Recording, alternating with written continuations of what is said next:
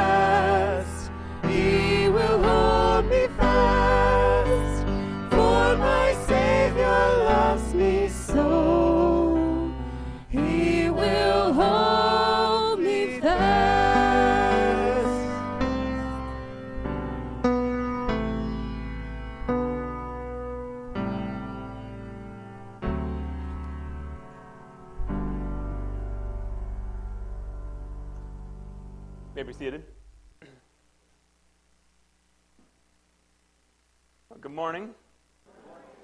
It is great to have you all with us this morning as we come together and worship our God together in this place as He's invited us to come and be here with Him and worship Him together. If you're new or visiting, my name is Tim. I'm the senior pastor here at Three Lakes Evangelical Free Church, and we are glad that you're here with us and you're visiting. If there's anything you'd like to let us know about yourself, there's a connect card on the seat in front of you. We'd invite you to fill that out and um, whatever information you want us to know, but write that on the connect card, and then you can put those in the wooden boxes on the back wall on your way out this morning. Those wooden boxes are also where tithes and offerings can be placed. A couple of announcements to bring to your attention. One is that this morning we're starting a new series going through Galatians. So if you're you're on our email list, you hopefully got an email on Thursday talking about how we have these little Galatian Bible journals available. So they're out in the wicker basket on on the right hand side on your way out this morning. And so they're just a little they're just the book of Galatians with the Bible text on the left hand page and place for notes on the right hand page. And so like my hope is that you would you're interested use this instead of like maybe just writing sermon notes on your bulletin or whatever it may be, just as a way to kind of keep those together. Because I know when I always took sermon notes, like I just like write them somewhere and then they would get lost forever. And so hopefully it's a little bit helpful way, whether use it for sermon notes or use it for just your own personal reflections, reading through Galatians. Like, my hope is that this series will be a time where you really just kind of think deeply about what this book has to say, what God has to teach us in this book. And so if you didn't grab one, um, right before the sermon, there's going to be a time where we're going to dismiss kids to children's church. So it's going to be kind of chaotic anyway. You can kind of just sneak out, grab one back there, and sneak back in, and we'll, we'll wait for you. Right? Um, the cost is $5, but if that's a problem, we don't want that to be a barrier. And so and I would encourage you, if you're going to grab one just right now this morning, like, don't worry about paying now. We trust you to get that money to us eventually. Um, and if not, you need this more than you know, whatever else. Um, so, so if you are interested in grabbing one of those, like when we dismiss for Children's Church, you can sneak out, grab one, come back in. As a as a church, we talk about wanting to be about three things: like reaching people with the gospel, growing to be like Christ, and serving others. Right? So my hope is that this this Galatians series and this little Bible journal will be a tool you use to help you grow to be like Christ. But when we talk about reaching others, we want to both be about reaching people in our community as ourselves, going out sharing the gospel, but then also we do that through supporting missionaries. And so, one way to do that this morning is that you'll see in your bulletin there's an envelope for Christmas gift for our missionaries. And so, on the back of your bulletin, you see a list of the missionaries we'll be sending, dividing that money up to, and sending out Christmas gifts to, just a way of encouraging them and supporting them as they advance the gospel in different parts of the world. So if you're interested in donating to that, you can put the money in that, that envelope and drop it in the wooden boxes on your way out. But in addition to missionaries we regularly support, like these, we also have the joy of sending out people on short term mission trips from time to time. And so we have the privilege this morning of hearing from Sue Beth Gustafson as she prepares to go and support the church in Cuba. So I'm going to have Sue Beth come and tell us more about what she's um, about to do. Thank you. My name is Sue Beth, and I have a wonderful privilege this week of going to Cuba with my brother George and his wife Melody and 13 other people. And we are going in support of pastors in um, Cuba. We're going to land in the east end of Cuba and ride a bus and visit many churches on the way and end up in Havana. um, it'll just be a one week trip. Um, Cuba right now is experiencing um, deep economic um, troubles.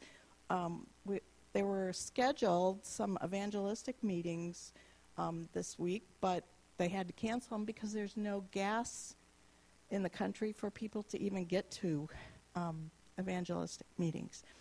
There's no medicine in the hospitals. So we're taking, um, like things that you would have in your medicine cabinet, we're taking um, clothing, we're taking um, money.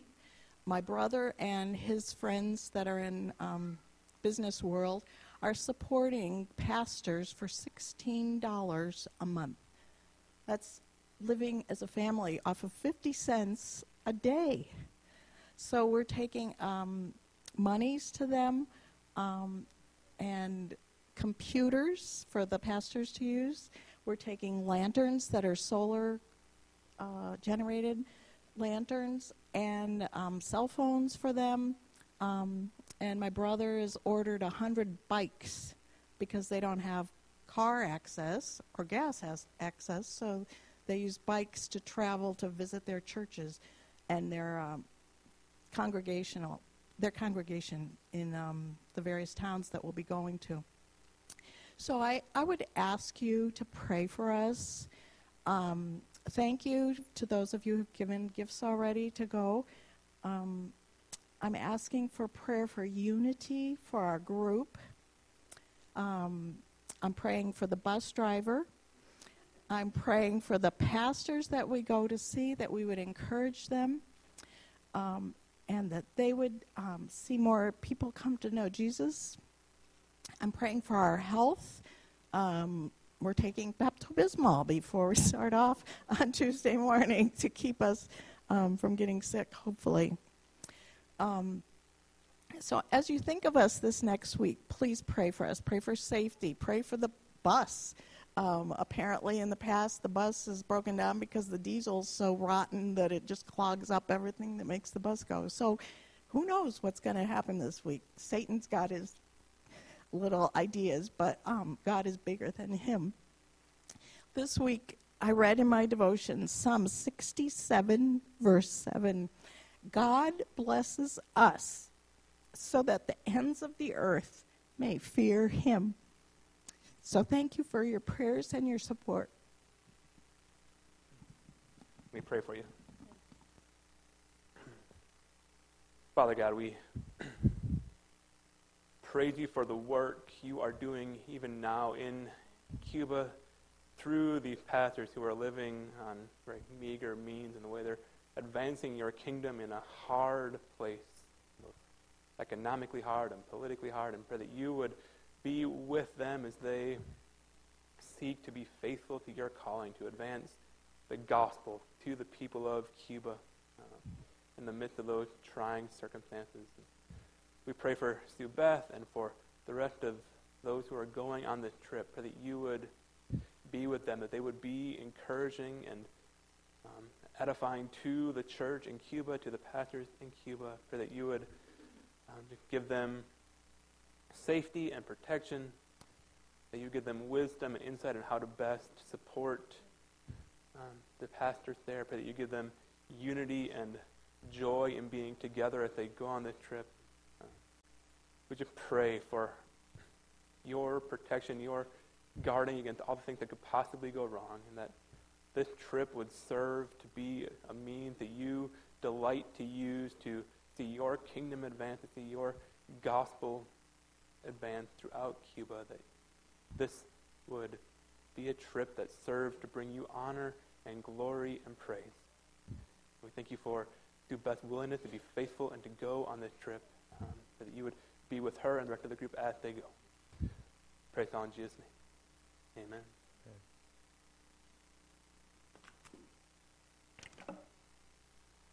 So we'll continue in our worship. Again, we're, think, we're thinking, looking ahead towards our celebration of communion after the message. So as we sing some songs, you know, hopefully um, as you think about your life, you get convicted of the sin that's in it. I'm sure there's plenty if you're human.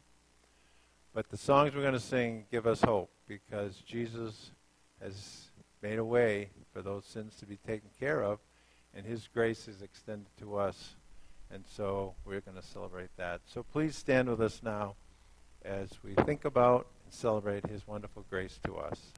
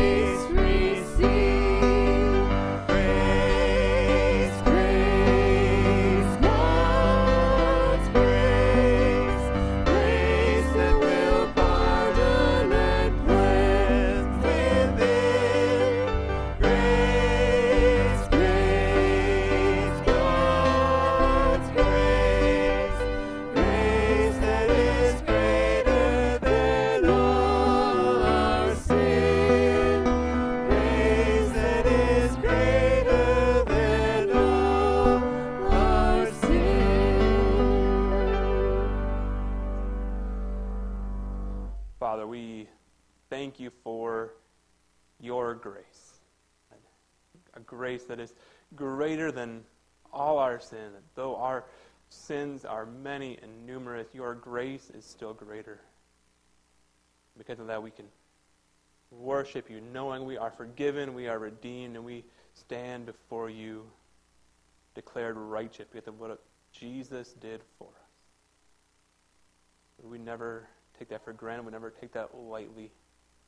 And with that truth, move us to live lives that are for your glory. Pray in Jesus' name. Amen. You may be seated.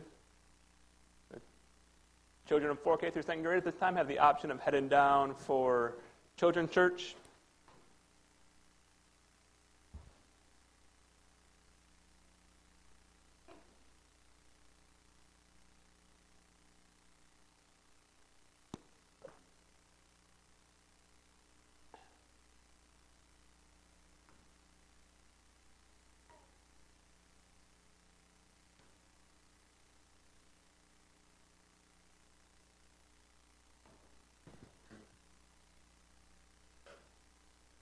One announcement I forgot at the, this morning we'll take communion at the end of our time together. And during communion, we like, take a special benevolence offering on that Sunday. And so there will be at the door on your way out this morning, there'll be someone holding a plate.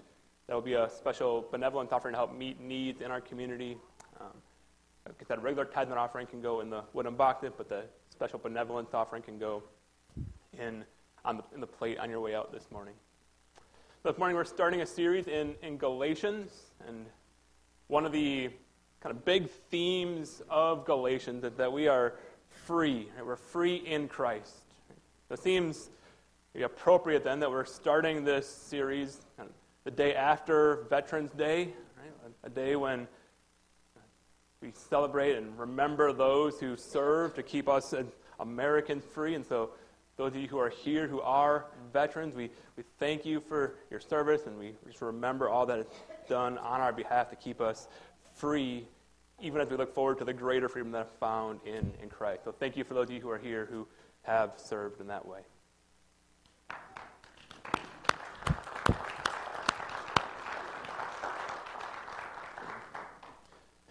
So in 1927, the Traub Manufacturing Company, which makes engagement rings and, and wedding rings, they unveiled a new slogan to help sell their rings. And the slogan was often imitated, never duplicated. And by 1928, just one year later, right, at least two other companies had not just imitated, but duplicated the exact same slogan and were using it to sell their own products. And down through history, it seems like countless companies have been using that same slogan.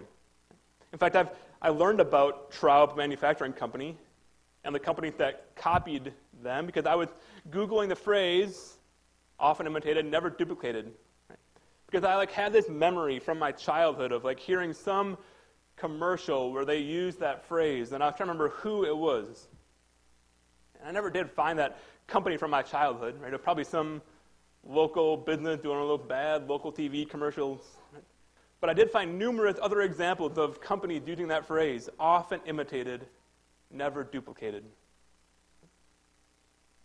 And there's something like just deeply ironic, right, about the phrase often imitated, never duplicated, being duplicated by company after company after company in an effort to sell you on the uniqueness of their product. But as cliche as that slogan has become, it actually would be a fitting slogan for how Paul describes the gospel in the book of Galatians. And so this morning we're, we're starting this series through the book of Galatians, and one of the big themes that comes up in the book of Galatians is that, is that right, the gospel, right, or the good news, which is what the word gospel means. It's good news about what Jesus has done. Right? One of the big themes of Galatians is that the gospel, the good news is maybe sometimes imitated, but never duplicated. That the good news, the gospel, is all about how we are made right with God. And almost every religion has some kind of answer to that question. But only Christianity says that it has nothing to do with what you do and everything to do with what God has done for you in Jesus. Only Christianity says that the way for you to be made right with God and the way for you to have your sins forgiven is Jesus plus nothing. The gospel is often imitated. Everyone wants to be made right with God, or at least right with their own conscience if they don't believe in God. They still feel this need to be made right with somehow, some way. The gospel is imitated, but it's never duplicated. No other religion says that it has nothing to do with what you do. No other worldview said that doesn't depend on you, but on somebody else. And the book of Galatians then addresses an issue that we're all kind of hardwired to struggle with. And then we have that feeling that we, we must need to do something. We must somehow have to add to the work of Jesus. Like, surely we must, we must have to do something to add to the work if we're going to deserve forgiveness and eternal life with God. We all feel this, this pull to have it depend on us somehow. Like the very first line of, of Philip Ryken's commentary on Galatians is this. He says, Galatians is a letter for recovering Pharisees. And in the New Testament, the Pharisees are portrayed as those who, who were always going above and beyond to, to keep the law. They were fastidious in keeping all the commandments. Ryken goes on to say, the Pharisees thought that what God would do for them depended on what, on what they did for God. So they read their Bible, they prayed, they tithed, and they kept the Sabbath as if their salvation depended on it. What they fail to understand is that God's grace cannot be earned, it only comes free. Like we all right, have a little bit of Pharisee in us. We're all prone to think that our salvation depends on what we do for God, not just what God did for us. And the sort of like oddly comforting thing about Galatians is that we see that that desire to add something to Jesus is not new. We are not alone in this struggle. This is the struggle that Christians have been feeling since the very beginning of the church. We are all recovering Pharisees. And my hope in this series, as we walk through this book of Galatians, is that this time in Galatians will help us continue on our path of recovery from Pharisaism. Right? That we'll all become a little bit less convinced that it depends on us and more convinced that it's Jesus plus nothing. So, with that in mind, let's look at what Paul has to say to the churches in Galatia, in Galatians chapter 1, verses 1 through 10. Paul writes this This letter is from Paul, an apostle. I was not appointed by any group of people or any human authority, but by Jesus Christ himself and by God the Father, who raised Jesus from the dead. All the brothers and sisters here join me in sending this letter to the churches of Galatia. May the God, may God the Father of our Lord Jesus Christ give you grace and peace. Jesus gave his life for our sins, just as God our Father planned, in order to rescue us from this evil world in which we live. All glory to God forever and ever. Amen. I'm going to pause there for one second. Just ask the question, like, have you ever had the experience right, where you just like walk into a room and like just know you're in trouble? Right? Like, like maybe you're a kid and you and you walk into the house from playing outside and your mom or your dad calls you by your full name. Like, Timothy Ryan Byer, get over here. I just it's bad news, right? Maybe you walk into to your workplace one morning and you say good morning to your coworker, and all they give you is a cold nod in return. And you just know, right? You're in trouble for something. Maybe you walk into your house and you, you try to give your spouse a hug and they, they just give you the cold shoulder. And you just know, right? There's something is wrong. You may not know what it is you did yet, but you did something.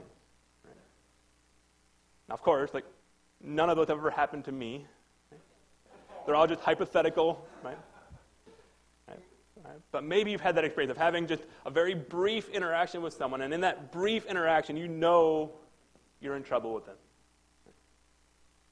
And that, that feeling of just knowing you're in trouble would be the feeling that the Galatians have when they read these five verses.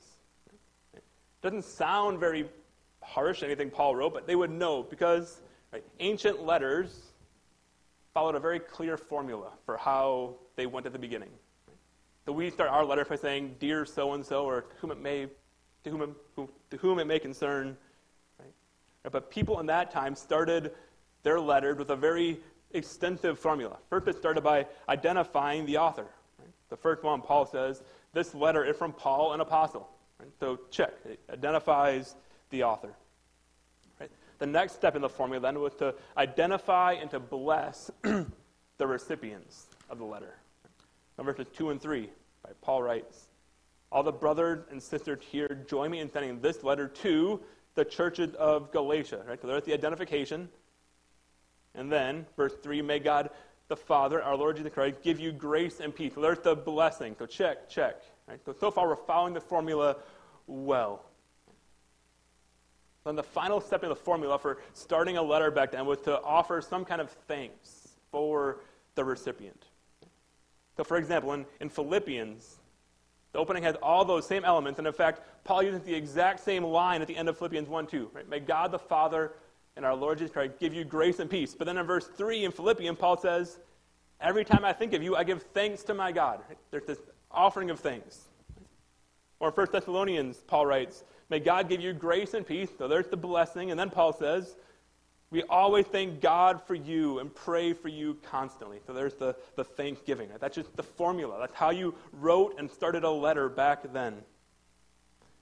Right, so um, on Galatians, when the Galatian church starts reading this letter, and they get to verse 3, and it says, May God the Father and our Lord Jesus Christ give you grace and peace. They just know from history and living in that culture, they know that the next thing should be some kind of thanksgiving.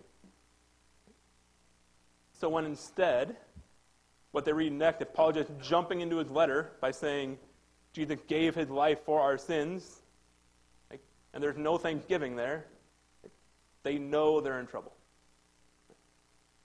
Right? Paul doesn't offer a word of thanks for us, like, oh. Right? That's like them getting called by their full name. Right? They're, they know they're in trouble. And starting in verse 6, we see why the Galatians are in Paul's doghouse. He says this I am shocked that you are turning away so soon from God, who called you to himself through the loving mercy of Christ. You are following a different way that pretends to be the good news, but is not the good news at all. You are being fooled by those who deliberately twist the truth concerning Christ. Let God's curse fall on anyone, including us, or even an angel from heaven who preaches a different kind of good news than the one we preach to you. I say again what we have said before. If anyone preaches another good news than the one you welcomed, let that person be cursed.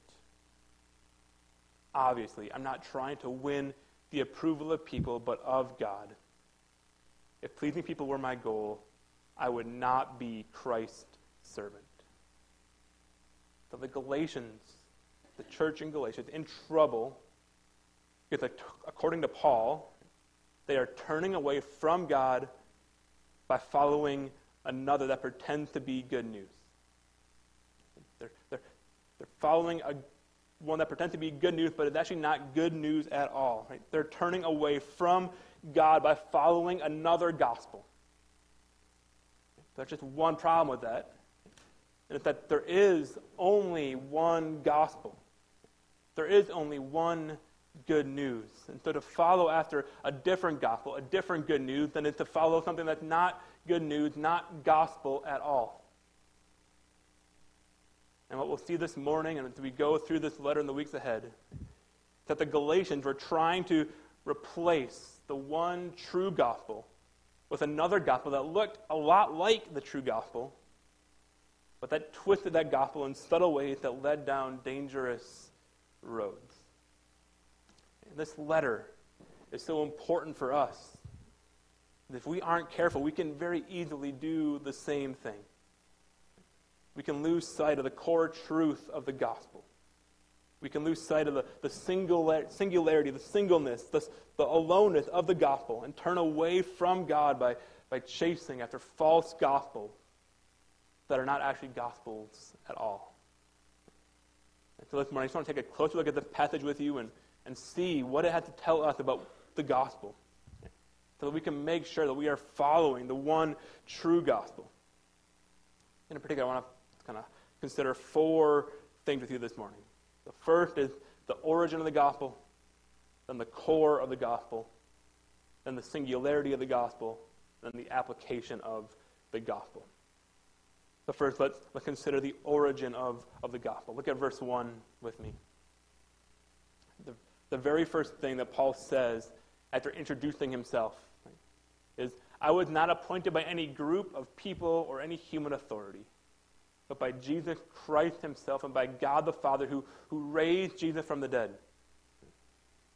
I'm not appointed by people, but by God. Or verse 6 I am shocked that you are turning away so soon from God who called you to himself through the loving mercy of Christ. Just look at that. Look at verse 6 if you have it in front of you. You're turning away from God who, who called you to himself through the loving mercy of Christ. Right? Paul doesn't say, I'm shocked that you're turning away from God who was available to you when you, all on your own, through your own self effort, decided you were going to reach out to him. Right? He doesn't say that. Right? It's not just that God was available when you decided you were ready for him. Right?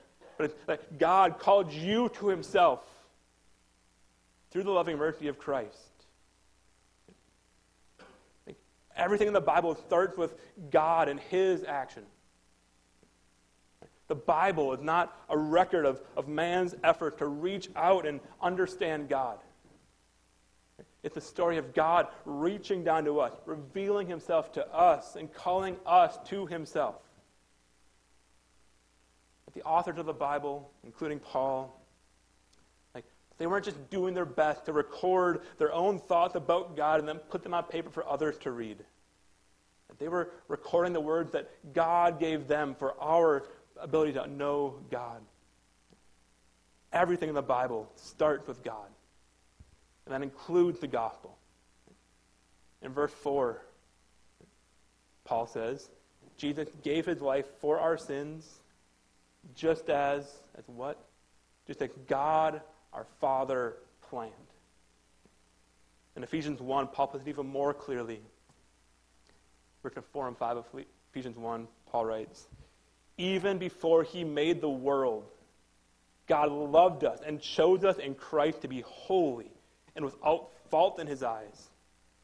God decided in advance to adopt us into his own family by bringing us to himself through Jesus Christ.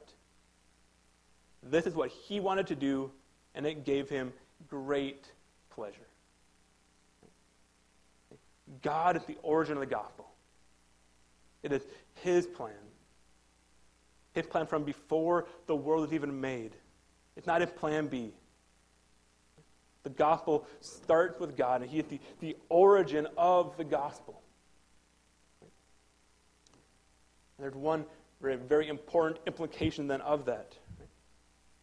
Since, since everything starts with God, since, the gospel all comes through God's initiative, then the most important thing about you is not who the world says you are, it's not who you say you are, but it's who God says you are.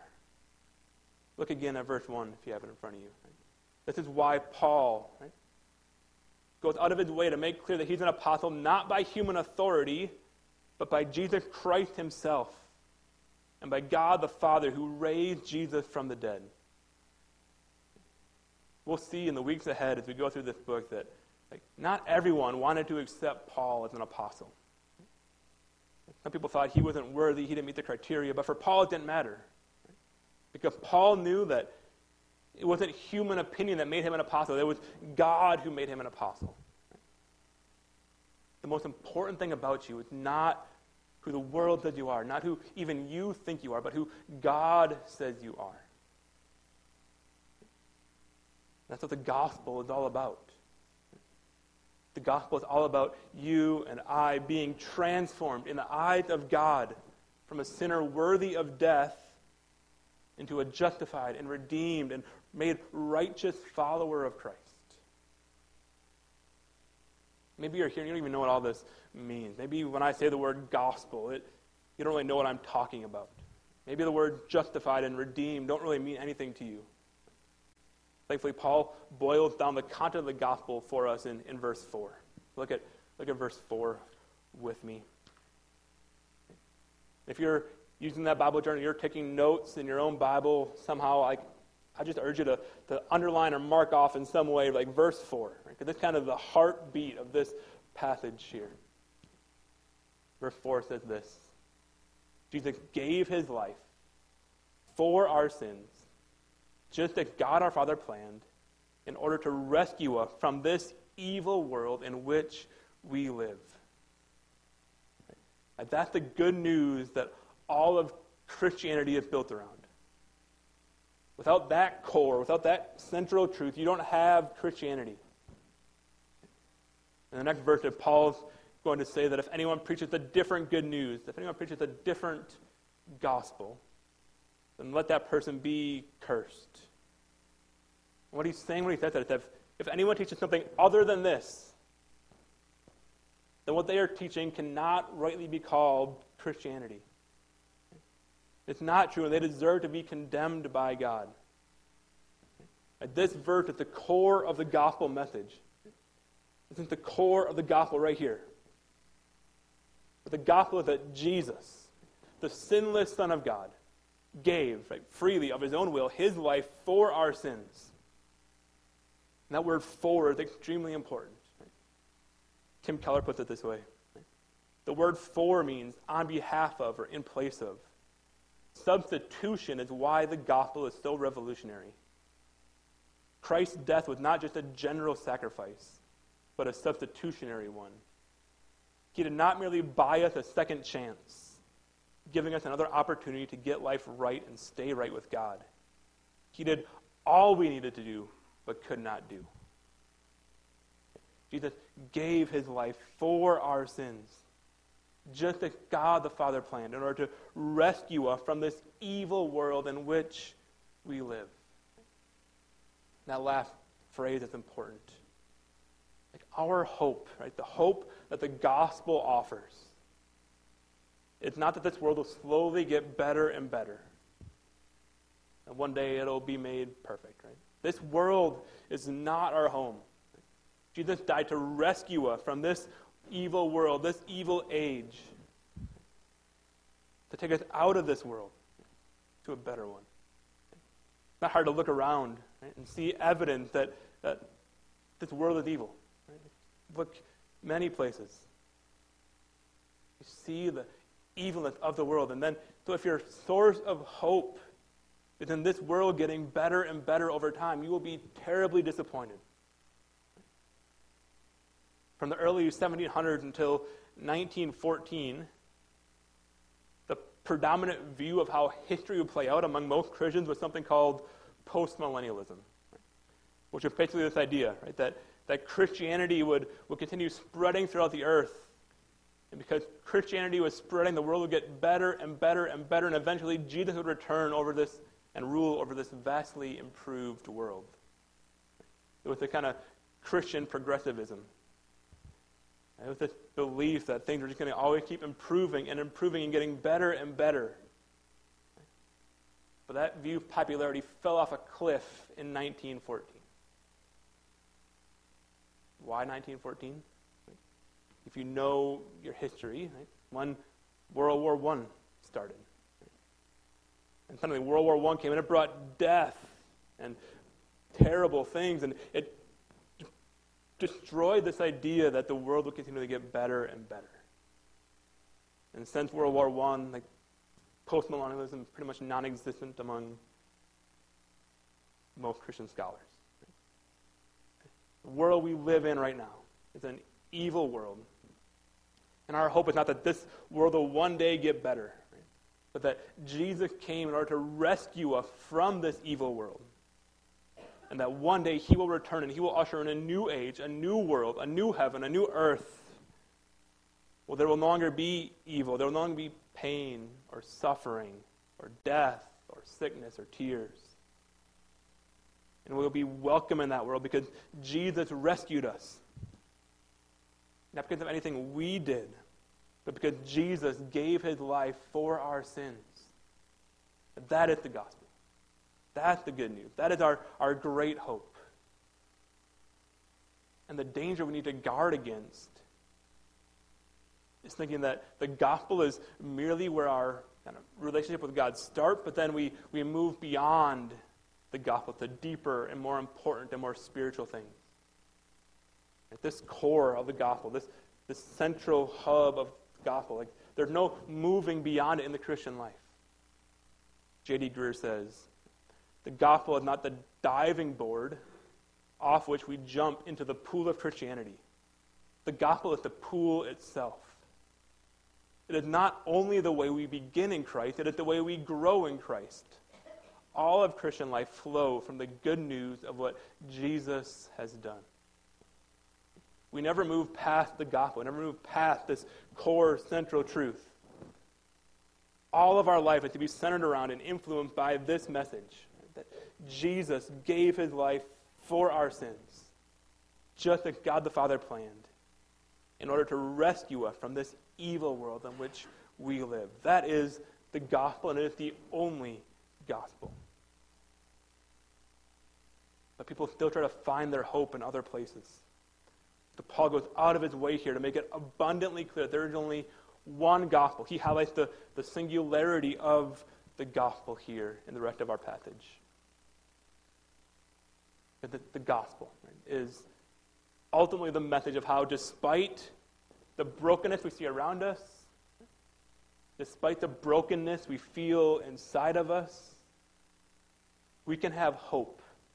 We can know that there is meaning and purpose to all of it. That there's a way we can be made right with God. Like everyone's looking for that hope. Right? In one form or another, everyone is craving that kind of hope, that sense of purpose and of meaning and of being made right with God. Even if they weren't articulated that way, we all crave it in some fashion. People look for that hope in all different ways. Verses 6 and 7, Paul says, You are following a different way that pretends to be the good news, but is not the good news at all. The people that Paul is writing to and addressing are following a different gospel, a different good news that actually wasn't good news at all. And it becomes clear as the book of Galatians goes on that in this case, the, the different gospel, the different good news that they were being taught had to do with doing certain works in addition to Jesus for their salvation. There were many Christians from, from Jewish backgrounds, including notably Peter the Apostle, who were requiring Gentile converts to to adopt some Jewish practices along with trusting Jesus. Right? They were adding something to Jesus for salvation. And in the church in Galatia, the, the core issue, the core hangup seems to be around circumcision. Like you can understand the hesitancy of Gentile converts to that being added all of a sudden. Right? Like feels like the ultimate bait and switch. But just picture yourself, the, the Gentile, and you hear this message of free grace, that you can be saved all because of what Jesus has done for you. There's nothing you can add to it, and that's not, you think, like, well, that sounds great. I'm in. Like, I trust Jesus. And then someone comes up and says, like, oh, yeah, like, it's one more little thing. Like, we need you to uh, be circumcised. Right? And, like, like, you're like, whoa, whoa, whoa, whoa, whoa, whoa. Like, what happened to free grace? What happened to it? All depends on, on what Jesus has done. And circumcision, right, is an extreme example. And thankfully, it's not a contentious issue today, but uh, the main point is they were trying to add something to Jesus as a requirement for salvation. And that still happens all the time today. We're all prone to feel that need to add some kind of work to what Jesus has done for us. Maybe it's not circumcision or obeying food laws, which is another issue in Galatia. Right? But like for us, it might be like, that I have a long enough quiet time? Am I doing a good enough job as a parent? Am I, am I doing enough to promote social justice? Am I watching the right TV shows? Am I spending my money the right way? Am I belonging to the right political party. We had all these things on top of Jesus. We're all prone to the kind of pharisaical good works. There's, a, there's an old Alan Jackson song called Where I Come From. Right? And in that case, where, where I come from, that's the Bible Belt. Like he's from Alabama or Georgia or something. Like Bible Belt. And in that very song, says, Where I come from, it's cornbread and chicken. Where I come from, a lot of front porch sitting. People sitting around trying to make a living. And they says working hard to get to heaven. Like this guy from the heart of the Bible Belt who claimed Christianity he has this line in his own song saying, I'm working hard to get to heaven. We're so prone to think we have to add something to what we do for to earn God's favor. We have this Pharisaical tendency in us. We're all prone to following false gospels. Philip Ryken says, We worship in a church of many gospels. There is the gospel of material prosperity, which teaches that Jesus is the way to financial gain. There is the gospel of family values, which teaches that Jesus is the way to a happy home.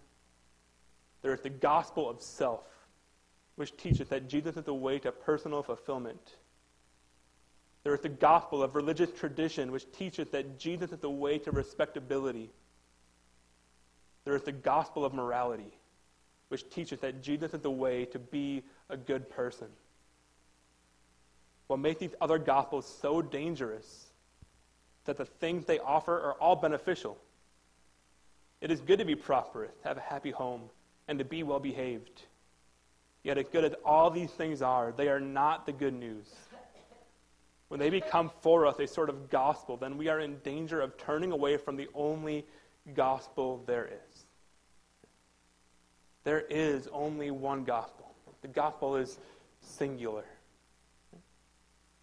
So here's my urging, my plea with you. Don't follow a way that pretends to be good news, but is not good news at all. Place all your hope in Jesus and in Him alone. Not Jesus plus good works, not Jesus plus strict morality, not Jesus plus church attendance. I'm glad you're here. Place your hope in Jesus plus nothing. But I must be careful even in saying that.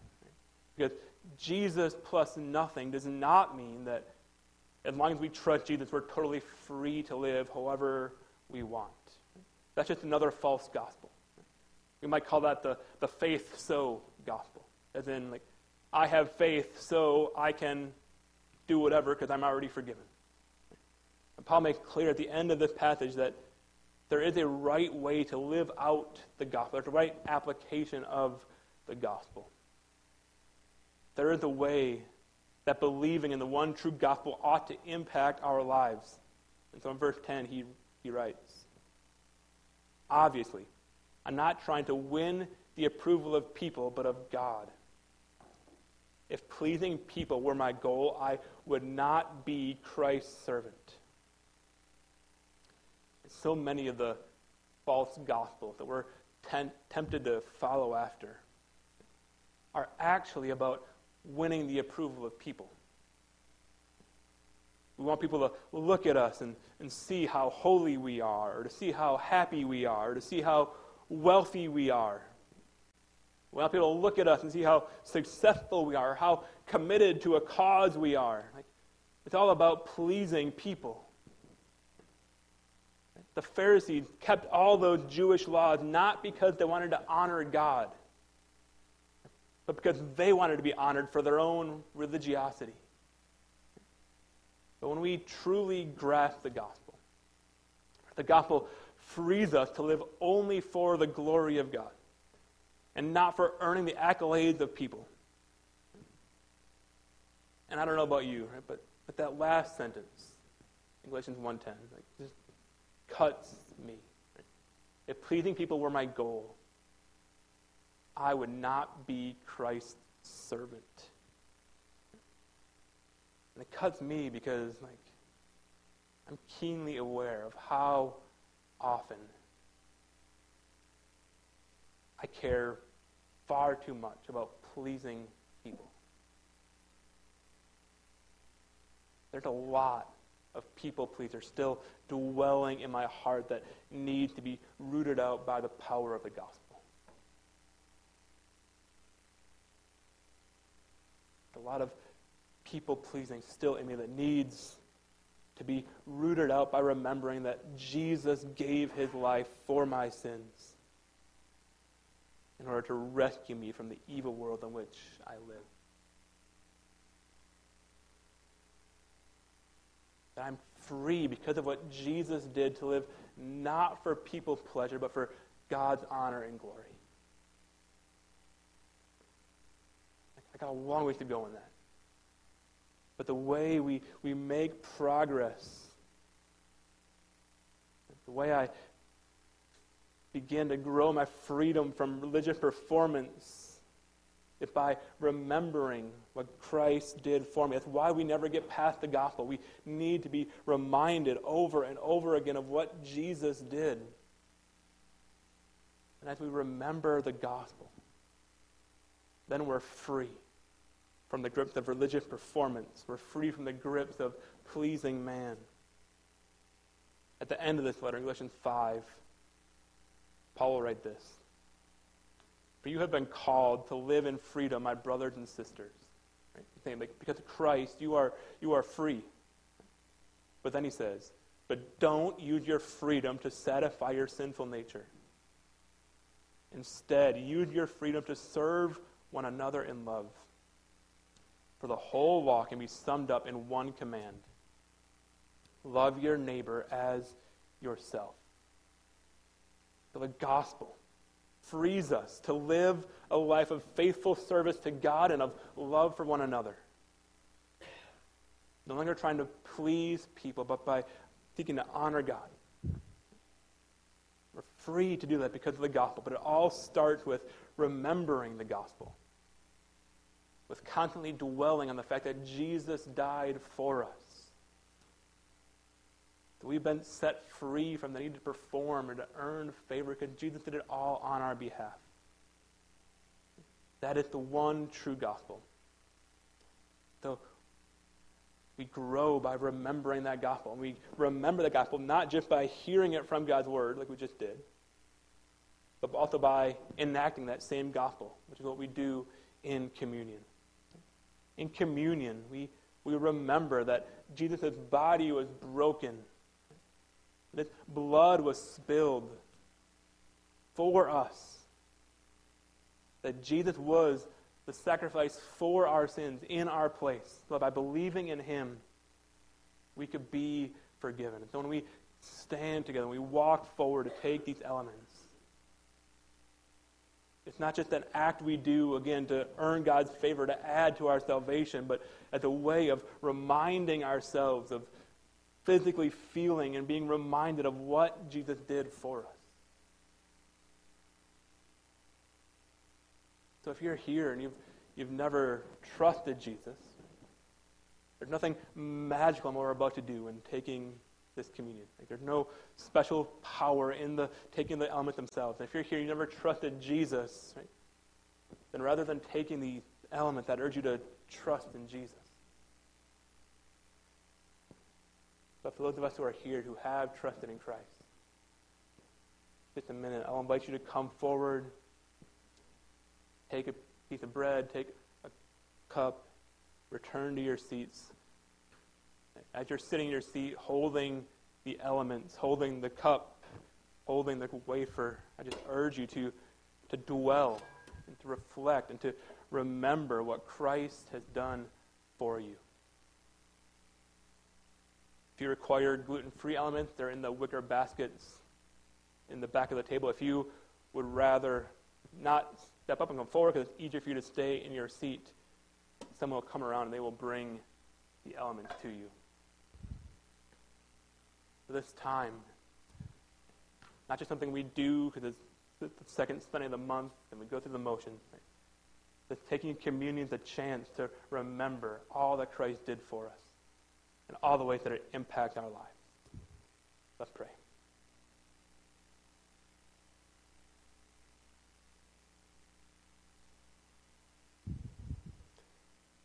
Father, we thank you that you sent your Son, Jesus, to live among us, to die in our place. That after living the, the sinless life we could not live, he died the death we deserve to die. That by believing in him, we could be forgiven. We could be rescued we could look forward to eternal life with you in the new heavens and the new earth. Father, we confess that we are prone to trying to earn your favor through our own work. We confess that we're prone to caring about the opinions of other people more than your opinion of us. Father, we pray that as we take this bread and this cup now, that you would work in our heart to remind us of all that you've done for us in Jesus. You would teach us what it looks like to live all for your glory, not for the praise of other people. Pray in Jesus' name. Amen. When you're ready, maybe come forward, grab a piece of bread, grab a cup, return to your seat, and when everyone has it, we will partake together. And as you're waiting in line, feel free to join us as we sing the communion hymn. 嗯。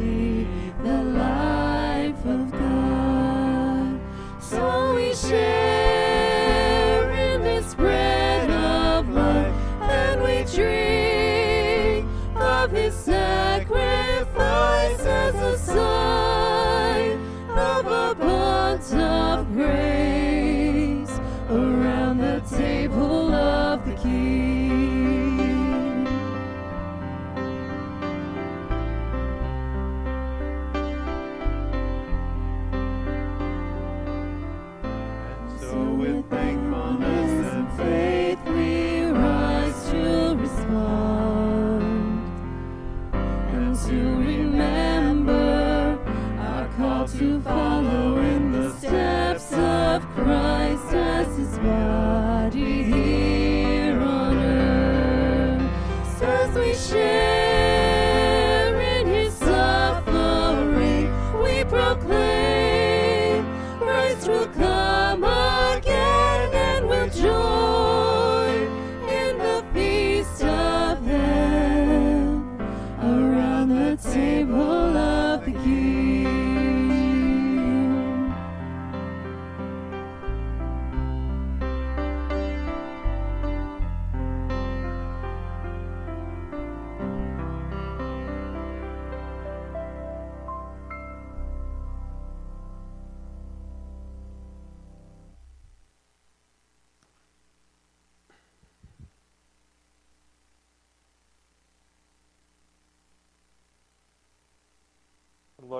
Jesus, on, on the night he was betrayed, he took bread.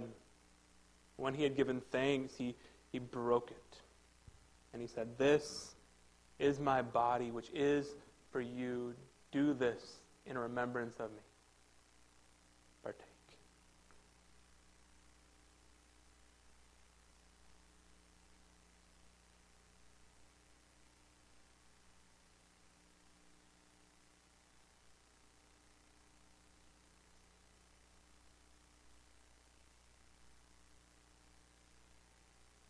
In the same way, after supper, he took the cup, saying, This cup is the new covenant in my blood. Do this whenever you drink it in remembrance of me. Let's partake.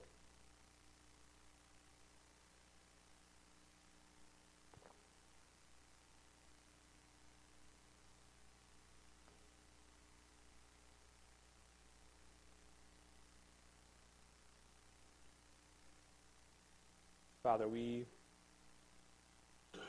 confess that we are so quick to forget all that you've done for us.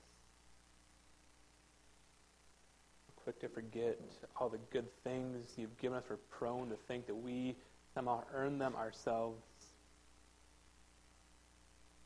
And above all, we can be quick to forget that you sent your Son to die in our place, and that without Jesus, we would be utterly without hope. So, Father, we thank you and we praise you that in your wisdom you gave us this ordinance, this meal, this time of communion to pause and to fix our hearts on what you did for us in Christ.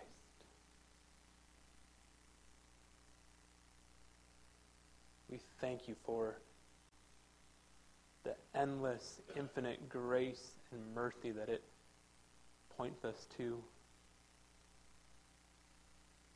We thank you that Jesus came and he died for us. We thank you that there's nothing we can do to add to what Christ did on our behalf. As we go from here, we go out into our lives.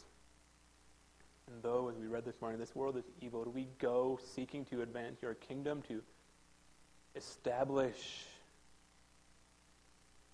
little pockets of your kingdom here on earth while we wait for the day when you return and set all things right. We go living faithfully, seeking to bring you honor and glory and praise. Pray this all in Jesus' name. Amen. Would you go from here this morning? Would you go remembering that there is only one gospel? And would you go living out the truths of that gospel? You are dismissed.